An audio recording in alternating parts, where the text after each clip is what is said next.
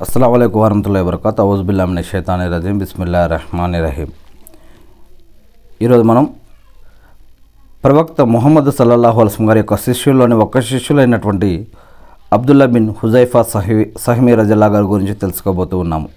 ముందుగా శాపగ్రస్తుడైన శైతాన్ బారి నుంచి సృష్టికర్త అయిన అల్లా యొక్క రక్షణని అల్లా యొక్క సాయాన్ని వేడుకుంటూ ఉన్నాను. అల్లా మొహమ్మద్ అస్లం గారిపైన మరియు ఆయన స- సహబాలపైన మీ యొక్క శాంతి సుఖాలు కురిపించడం వల్ల. ఆమె దైవప్రక్త మొహమ్మద్ అస్లం గారు ఇరాన్ చక్రవర్తి ఖుస్రో పర్వేజ్కు రాసిన లేఖను హజరత్ అబ్దుల్లా బిన్ హుజాఫా సహ్మీ రజల్లా గారు తీసుకెళ్ళారు. ఆ లేఖలో ఏముంది అంటే కరుణామయుడు కృపాసాగరుడైనటువంటి అల్లా పేరుతో ప్రారంభిస్తూ ఉన్నాను. దైవప్రవక్త మొహమ్మద్ సరస్వం గారి తరపున పర్షియా రాజ్యాధినేత కిస్రాకు వ్రాయనిదేమనగా రుజుమార్గం అవలంబించి దేవుణ్ణి ఆయన ప్రవక్తను విశ్వసించి దేవుడు ఒక్కడేనని సాక్ష్యమిచ్చే వారికి శాంతి శ్రేయులు కలుగుగాక. జీవమున్న ప్రతి వ్యక్తికి దేవుణ్ణి గురించి హెచ్చరించడానికి ఆయన నన్ను యావత్తు మానవాళి కోసం దైవప్రవక్తగా నియమించి పంపాడు. కాబట్టి మీరు ఇస్లాం స్వీకరిస్తే శ్రేయస్కరమైన శాంతియుతమైన జీవితం గడుపుతారు. లేకపోతే మొత్తం అగ్ని మరి పాపభారం మీ మీద పడుతుంది. ఇరాన్ చక్రవర్తి మొహమ్మద్ అస్లం గారి యొక్క లేఖను చూడగానే మండిపడ్డాడు. ఆ లేఖలో ముందుగా తన పేరు ప్రస్తావించకుండా కరుణామయుడు కృపాసాగరుడైన అల్లా పేరుతో అని రాయబడిన తీరే అతనికి నచ్చలేదు. అంటే బిస్మిల్లా ఇరహమాన్ ఇరహీం అనేటటువంటి రాసిన ఆ యొక్క పదం ఆయనకు నచ్చలేదు. అందువల్ల అతను కోపం పట్టలేక ఆ లేఖను ప్రవక్త మొహమ్మద్ అస్లం గారి యొక్క దూత ఎదురుగానే చించి పారేశాడు. అంతటితో అతను కోపం తగ్గలేదు.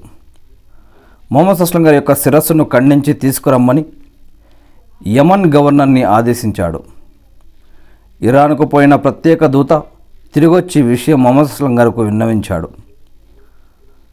దైవప్రవక్త మొహమ్మద్ అస్లం గారు ఈ యొక్క సంఘటన గురించిన వివరాలు విని దేవుడు అతని సామ్రాజ్యాన్ని తునాతునుకలుగా చేసి అతన్ని అధికార భ్రష్టుణ్ణి చేయుగాక అని శపించారు. ఇలా శపించిన కొన్నాళ్ళకే ఇరాన్ చక్రవర్తి పర్వేజ్ హతమార్చబడ్డాడు. తర్వాత అతని కొడుకు సింహాసనం ఎక్కాడు రెండవ ఖలీఫా ఉమర్ రజల్ రజల్లా గారి పాలనా కాలంలో ముస్లింలు డిమాస్కస్ పట్టణాన్ని ముట్టడించి చివరికి దాన్ని కైవసం చేసుకున్నారు. ఆ యుద్ధంలో కొందరు ముస్లింలు రోమన్లకు పట్టుబడ్డారు. వారిలో అబ్దుల్లా బిన్ హుజాఫా సహిమీ రజల్లా గారు కూడా ఉన్నారు. రోమ్ సైనికులు వారందరినీ తీసుకు తీసుకెళ్ళి తమ చక్రవర్తి ముందు ప్రవేశపెట్టారు. చక్రవర్తి ఆయన్ని యగాదిగా చూసి నువ్వు మా మాట విని ఇస్లాం వదిలేసి నసారా స్వీకరిస్తే మేము నిన్ను వదిలివేయబడటమే కాక ఎంతో గౌరవ మర్యాదలు జరుపుతామని అన్నాడు. దానికి అబ్దుల్లా రజల్లా గారు అతని వైపు నిర్లక్ష్యంగా చూస్తూ ఎలా అలా ఎన్నటికీ జరగదు. దానికంటే మృత్యువే నాకు వెయ్యి రెట్లు మంచిది అని అన్నారు. చూస్తే నువ్వు తెలివిగలవాడిగా కనిపిస్తున్నావు. మా మాట విని నసారా స్వీకరిస్తే మేము నీకు మా పాలనాధికారంలో ఉన్నత స్థానం కల్పిస్తామన్నాడు చక్రవర్తి. సంఖ్యలతో బంధించబడిన అబ్దుల్లా బిన్ హుజైఫా రజిల్లా గారు ఓ చిరునవ్వు నవ్వి అంతలోనే గంభీరంగా మారిపోయి దైవసాక్షిగా చెబుతున్నాను. నీవు నీ సామ్రాజ్యమంతా నాకు కట్టబెట్టినా సరే నేను మొహమ్మద్ సల్లల్లాహు అల్సం గారి యొక్క ధర్మం ఇస్లాం నుండి ఒక్క క్షణమైన వెనక్కి మరలే ప్రసక్తే లేదు అని అన్నారు. అయితే నిన్ను పైకి పంపక తప్పదు అన్నాడు చక్రవర్తి బెదిరిస్తూ. దానికి అబ్దుల్లా రజల్లా గారు నీ ఇష్టం వచ్చినట్లు చేసుకో అన్నారు నిర్లక్ష్యంగా. అప్పుడు రోమ్ చక్రవర్తి ఆయన్ని ఒక స్తంభానికి కట్టివేయించి ఆయన రెండు చేతుల వైపు బాణాలు విడవమని ఓ సైనికుణ్ణి ఆదేశించాడు. శరాఘాతంతో ఒక చెయ్యి తెగిపడిన తర్వాత ఇప్పటికైనా మించిపోయింది ఏం లేదు. ఇప్పటికైనా సరే నువ్వు ఇస్లాం వదిలేసి నసారా స్వీకరించు నిన్ను వదిలేస్తాం అన్నాడు. దానికి అబ్దుల్లా రజల్లా గారు తీవ్రంగా నిరాకరించారు.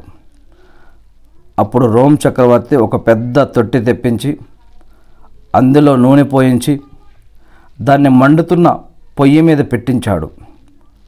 తర్వాత ఓ ముస్లిం ఖైదీని అందులో పడవేయమని తన సైకుల్ తన సైనికుల్ని ఆదేశించాడు. వారు అలా చేయగానే ఆ ముస్లిం ఖైదీ శరీరం పూర్తిగా కాలిపోయి ఎముకలు బయటకొచ్చాయి. అప్పుడు రోమ్ చక్రవర్తి హజరత్ అబ్దుల్లా రజల్లా గారు వైపు తిరిగి ఇప్పుడైనా నువ్వు నీ ధర్మం వదిలేసి దీంట్లోకి రా అని చెప్పి ఆయన అడిగారు. లేకుంటే నీకు అదే గతి పడుతుంది అని అన్నారు అని అన్నాడు హెచ్చరిస్తూ. దానికి అబ్దుల్లా రజల్లా గారు ఇంతకు ముందు కంటే తీవ్రంగా ఇంకా నిరాకరించారు. దాంతో చక్రవర్తి ఆగ్రహోద్యోగ్రుడి కోపం తెచ్చుకొని ఇతన్ని కూడా మరుగుతున్న నూనెలో పడేయండని ఆజ్ఞాపించాడు.